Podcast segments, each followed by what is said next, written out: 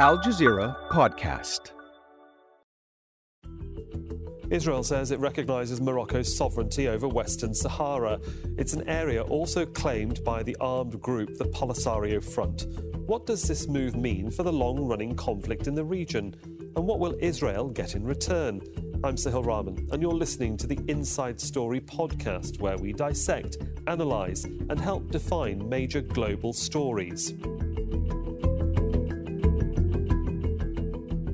So let's bring in our guest for this edition of Inside Story. In Rabat is Abdelmalek Alaoui, the president of the Moroccan Institute of Strategic Intelligence. It's a think tank.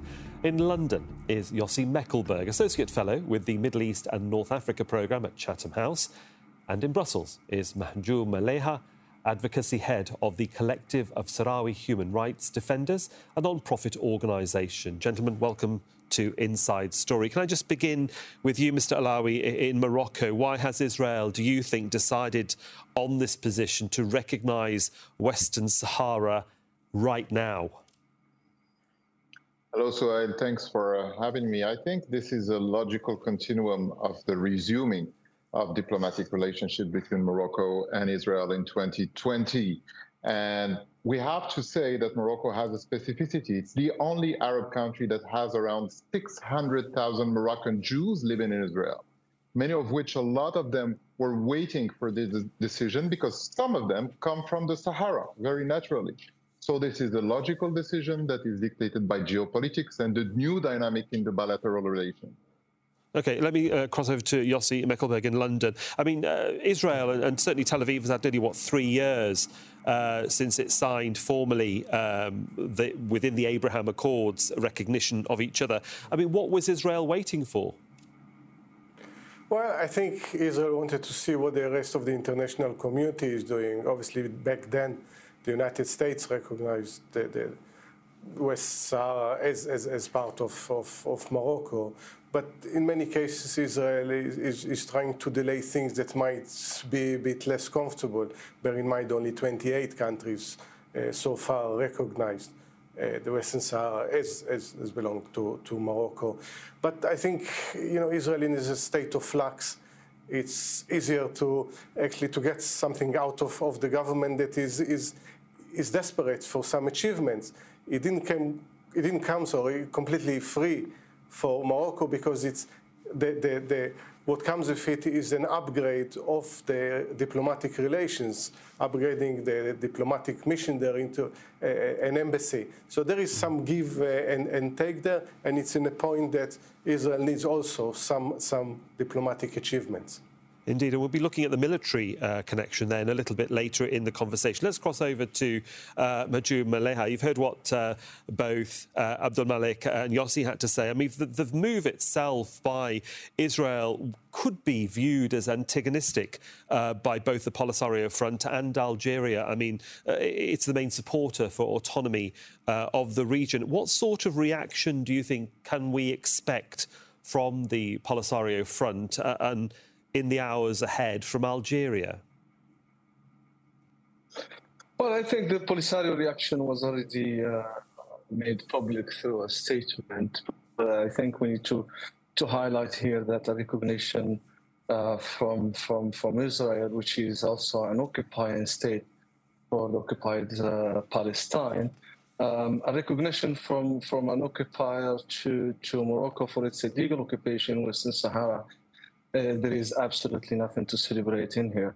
Um, uh, uh, to be so desperate to, to, to legitimate an illegal presence that has been proven throughout the process of decolonization and the process within the United Nations and all the resolutions that has been confirming over and over again that that the right to Sahara to self-determination of the Sahrawi people is an obligation, an obligatory uh, way or path toward the decolonization of, of the question of Western Sahara, as as well as as confirmed by by consequence consecutive uh, uh, rulings from the European Court of Justice that, that has been actually confirmed that Morocco has no sovereignty over Western Sahara, nor it can obtain the administering power status as it remains with Spain and remains untransferable under, under international law. Uh, uh, this recognition came exactly in the same day that that the European fleet uh, uh, uh, left West, the Western Sahara waters after uh, the, the Fisheries Partnership Agreement protocol came to an end with no with no insight for its its uh, its extension. So it is it is a cover up for that, and and and we don't see it really as as a victory for Morocco especially when, when it is against the will of the majority of the Moroccan people who, okay. who remain remain supportive to the Palestinian I, we, cause. I want to just jump in there because we, have obviously got your sort of sense. We want to try and you know get get debate across uh, our, the three of you, the three of our guests here on Inside Story. Abdelmalek, can I come back to you in Rabat? I mean, obviously, you know the various points of view about how this situation is unfolding and how uh, various groups and governments are going to react to this. Uh, for decades, though, well, you know, in... we, have seen we, have seen. Sorry, the question actually is coming. For decades, though, we've tended to see confrontation in the area, not outright violence uh, or uh, overt fighting, as we've perhaps seen in, in, Sudan in recent weeks and months, but described as uh, a low-level intensity. I mean, do you think that this low-level confrontation will be heightened, tensions will be uh, heightened? We we are in danger of a conflict in any shape or form. Well, the view from Rabat is that it is very much improbable that we will have an escalation. But if we build on that, we have to understand history and we have to understand facts. As much as I'm interested in conspiracy theories that are dropped by uh, uh, Algerian diplomacy, we have to, stay, to state very simple facts. There is a big paradox in the world today. The whole international community is screaming and shouting about separatism in Ukraine. But yet, some part of this international community uh, is not that enthusiastic about recognizing the legitimate rights of Morocco over the sovereignty of Sahara. In Morocco, we are peace brokers. We are agents of union. And if we are to draw completely the parallel, it's very symptomatic that uh, the Polisario Frente, which is a guerrilla movement that accounts for six or seven percent of the total Sahrawi po- uh, population, that is weaponized by the Algerian regime, which is uh, having a rivalry with Morocco, is very much so like the Wagner group in Russia. It's uh, a militia, a paramilitary system that is used by an antagonistic country to use their internal problems and to diffuse their internal problems. So I don't think there will be escalation. They, they, sure, that's fine. There, there, might not be escalation, but certainly on the political front, if we just go back to August 2022, Rabat recalled back the Tunisian ambassador from Algiers when there was a, an investment conference being hosted by Algiers, and they invited uh, the head of the Polisario Front, uh, Brahim Ghali. I mean, you say you're peace brokers, but you, you, you, again, you are also very sensitive to the regional movements of the Polisario Front and, and who they meet and who they don't. Absolutely, but let's take a look at a very iconic image, and I'm happy that I'm speaking about this on Al Jazeera. The only Arab country that was able to have crowds cheer for its national team in Palestine and in Israel is Morocco. And we have a specificity is that we recognize our Jewish heritage and we recognize our Berber heritage by the constitution, which is very different from what Algeria is doing, which is backing a military movement and not, not recognizing the rights of the Berber population in Algeria. So we are peace brokers, but we do not accept that countries that are our allies, that are in the same regional space, are meddling with, uh, within our internal uh, aspects and internal affairs. And there is common ground now and growing support for the Moroccan proposition of uh, large autonomy, which is a form of self-determination. It has been backed by the United States, as you said, but it is backed now by Spain. It is backed by Germany, this is the sense okay. of history. We cannot have a double standard, a standard for Ukraine, and not have the same standard for Moroccans. Okay, let's go to Yossi Mekelberg in London because obviously, you know, Morocco is hedging its bets by getting closer to Israel. So, and this um, uh, confirmation by Tel Aviv over Western Sahara certainly uh, helps that argument on the international front. Um, does it help with the traction further afield? I mean, is it a fair assessment that by you might say aligning your your posts next to, to Tel Aviv, you know, it will get more um, support on the international front. Is that how you would perhaps analyse the politique right now?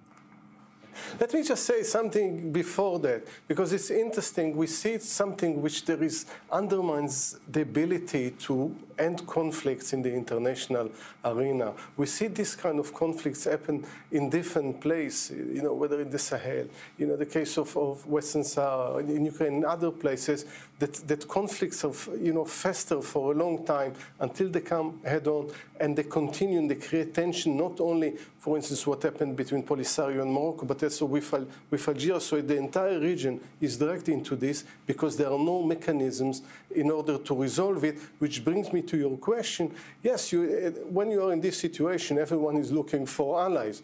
So whether it's the Polisario with, Algeria, Morocco with the, the United States, and, and, and, and, and Israel. And, and again, we need to look at the history of the relations between Israel and Morocco, even without diplomatic relations.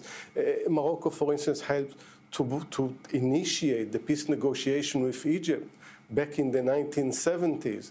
Uh, visits, unofficial one, even secret negotiation, diplomatic engagement between Morocco and Israel are going on for, for very long time. What happened with the Abraham Accord, specifically with Morocco, is basically formalizing relations that exist even then. There were reports about uh, help by Israel with, uh, with the military efforts in, in, in the Western Sahara. So in this sense, it's similar to also what happened with the UAE in the sense that there is what happened with the Abraham Accord is formalizing, making it you know, legitimizing and normalizing yeah. relations that to a certain extent before, and then build on this relationship.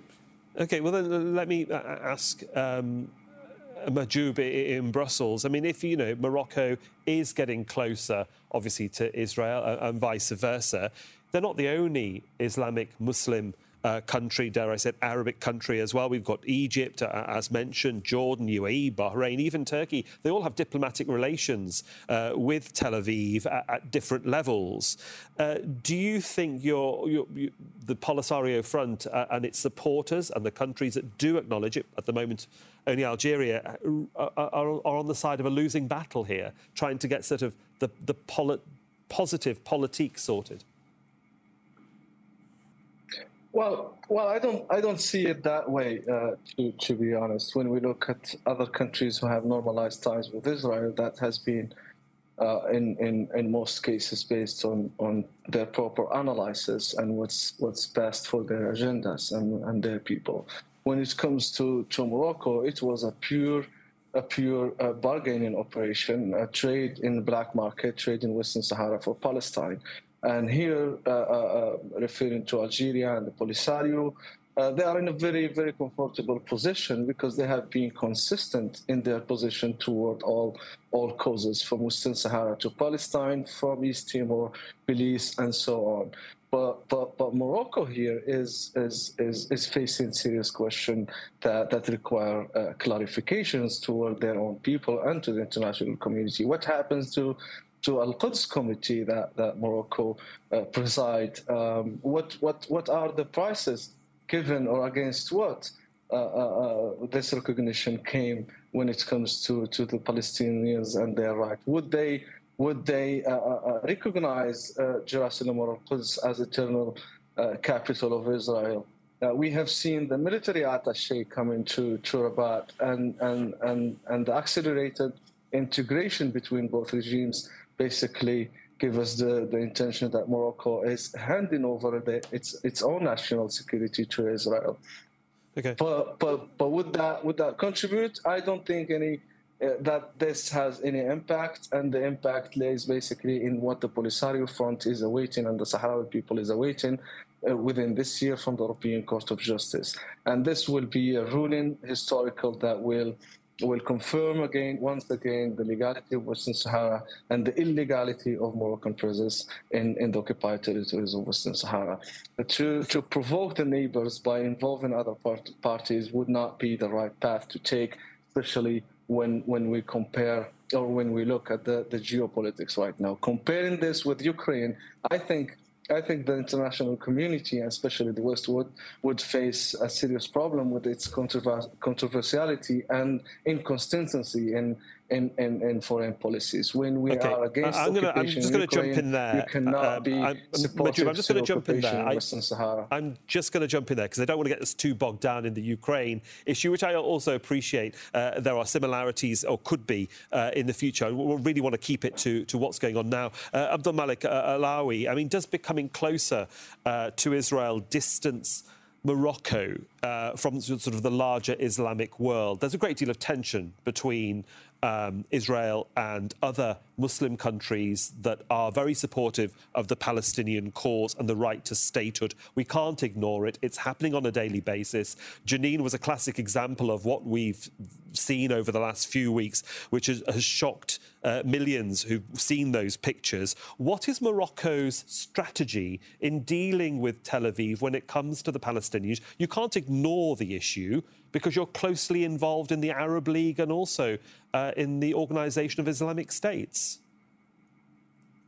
I don't think that Morocco is ignoring at all the issue and the position of Morocco under the leadership of His Majesty the King has been crystal clear from day one. In Morocco, we believe in a two state solution. And His Majesty the King is the chairman of Al Quds Committee. So every single Moroccan and taxpayer Moroccan is giving part of his revenue to the Al Quds Committee in order to rebuild the ancient quarters of Jerusalem. So this is something that is at the heart of the conversation in Morocco. But we do believe that you cannot make peace and you cannot have a conversation with someone you don't speak to. It needs two to tango. It's a very personal thing for all Moroccans. We're very much attached to the Palestinian cause, and the Moroccan government was very clear in condemning some of the attacks by uh, the Israelis on the Palestinians. But we are, as I said, also in a tradition of peace, brokerage by Morocco. It was the leadership of His Majesty the King who uh, enabled the reopening of a very important gate between Jordan and uh, and Israel. So we do believe that diplomacy works. And you know, as it is for Palestinians, it's very important for Moroccans Sahara is very important for Moroccans. If I take a personal example, I come from a Sahrawi family, and I'm as Moroccan as Minty. So we have to stop opposing the fact that we can have diplomatic relationship with Israel and ask them the tough questions and ask them the tough questions about Palestine. And at the same time, we can support the Palestinian people. This is the Moroccan position a position okay. of balance and a position of moderation. We've certainly got that cleared up. Yossi Mekelberg, can I come to you uh, in London? Because the one thing that is uh, very evident in Israeli politics right now is that uh, democracy can easily head back to the polls if the public are not happy. And we've seen election after election, certainly four over the last few years. Do you find it interesting that Morocco and its leadership has decided to cultivate a relationship with the military more so than you might say the politicians. It's been an easier conversation to have. Hence, we've seen these arms sales, which I'll talk about in a little while, and this military attache who happens to be of Moroccan descent uh, and a Jew from Haifa. Uh, how do you assess that connection uh, and, and the strategy that Rabat has with Tel Aviv when it comes to, you might say, arms sales? I think some people still don't recognize the depth of the constitutional crisis in Israel, that it's the deepest uh, since the, establishment of the country in 1948. And, and there, is, there is an effort there which I think is artificial in, in differentiating, contextualizing between yes, the diplomatic relation, the Palestinian issue, uh, military relations with, with Israel. Yes, Israel is a major uh, supplier of weapons, and which you know many countries would like to, to purchase, especially when they are in a state of, of, of conflict. But at the same time, not recognizing or turning a blind eye, but they, by that by purchasing these weapons, they they supporting a country that is occupying uh, millions of people and depriving them of basic human rights. And I think it goes back to what the previous uh, uh, speaker said. Yes, Morocco says certain things about the Palestinian issue, but all the countries that signed the agreement uh, with Israel, on the one hand, yes, we would like to see more cooperation and diplomatic relation normalization, but without ignoring the Palestinian issue, A, because it's morally wrong, and B, because it's going actually to harm their, their own interests. And there is a, the, mm. the issue of that when it comes to, to the supply of, of arms and the arms trade, that people are ready to, to ready to turn a blind eye. What does it mean? What are the implications for others? As long as a one makes a lot of money out of it, and the other is getting the kind of weapons that they would like to purchase. Yeah, let's just give our viewers a little bit of context about this because uh, a major element uh, of the warming ties between Morocco and Israel has been the arms sales. The deals are worth hundreds of millions of dollars and give Morocco access to high tech weaponry. This includes the Merkava tank, an advanced piece of hardware that Israel has never sold to another country before. Also, Israel has sold a range of military drones that can be used for surveillance and precision attacks. Now, these could prove useful in fighting armed groups in Western Sahara, like the Polisario Front. Uh, Yossi, let me just come back to you very quickly, because obviously, you know, we talked about this military defense attache, the upgrading of relations between Tel Aviv and Rabat. Uh, Colonel Sharon Itach, he's uh, uh, from the Home Front Command. He's of Moroccan uh, origin uh, and is attached to the Home Front Command in Haifa district. It's a masterstroke, isn't it, to actually have an Israeli of Moroccan descent attached to uh, Morocco? It brings those ties together, doesn't it, very, very easily? Yeah, and he's not the only one to serve in, in, in, the diplomatic service and in Morocco with, with roots in, in Morocco. And this is obviously this, this is this is a beautiful thing to see the re-establishment of relations between hundreds of thousands of Israelis that were born in Morocco or descendants of people from, from Morocco and, and, and, and, and, and Morocco. This is something that I think many people would like to see. And uh, so, yeah, it's, it sends all the right uh, signals to both countries. But again, as long as they're looking also at other issues without ignoring that there is, there is the issue of occupation, there is the issue of, of, of, of the Palestinian issue. Uh, Mahjoub Mleiha, let's uh, bring you back in from Brussels. I mean, how worried do you think, uh, on the much wider level, uh, looking at this story, you know, regionally, uh, is Algeria going to be, in your opinion, with Israeli munitions on the border? Yeah, I think the Algerians have been very clear on that point, uh, uh, considering it as, as a direct and clear provocation uh, from from the Moroccan side. But, but, but would that would that would that basically contribute to the peace and stability in the region? Um, I don't think so. Uh, from the other side, uh, talking about about the current the current Israeli regime, basically it's a, a far right extreme racist regime in, in, in power in Israel who is, who is recognizing the, this so-called sovereignty over Western Sahara and trying to extend uh, or to extend its tie with, with the Moroccan regime. Uh, this is this is absolutely not not something to be proud of. Uh, let's let's be clear on that.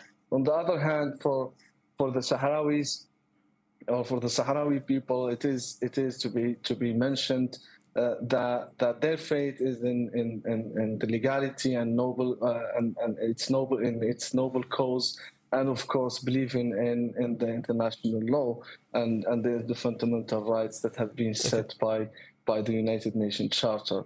This cannot be this cannot be deviated no matter no matter no matter who recognize uh, an occupation or try to to give it a sort of legitimacy. But let us not ignore the impact it's uh, on on Morocco itself, on the Moroccan people, and and, and its stability inside Morocco itself well, would would be that, uh, me... that a threat to to the to the stability in Morocco itself rather than than than being a threat to the neighboring countries. Well, let me go back to Rabat. We're coming to the end of the programme, uh, uh, Abdul Malik Alaoui, very quickly. Are we actually heading towards a sort of a North African Cold War where we've sort of got Morocco, US, Israel on one side? On the other side, we've got Algeria cozying up, obviously, to, to Russia and Iran. These are concerns at the moment that strategists are looking at as to seeing whether th this region could be another hotspot.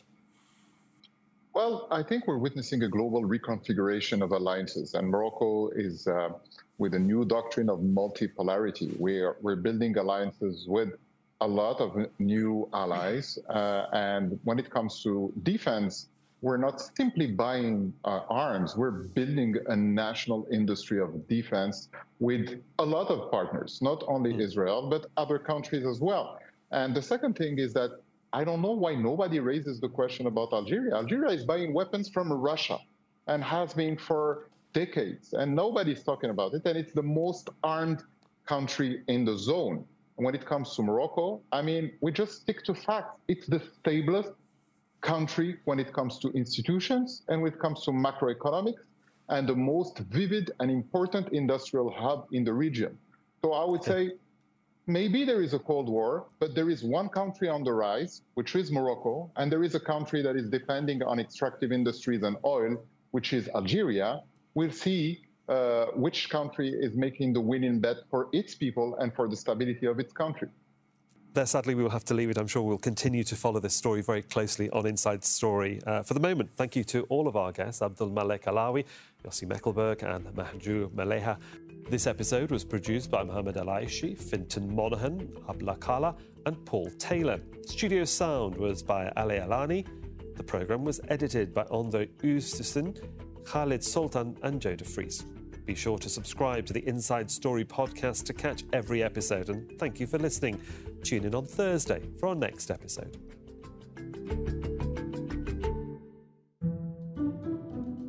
This week on The Take, the possible consequences of a U.S. Supreme Court decision to stop consideration of race in university admissions.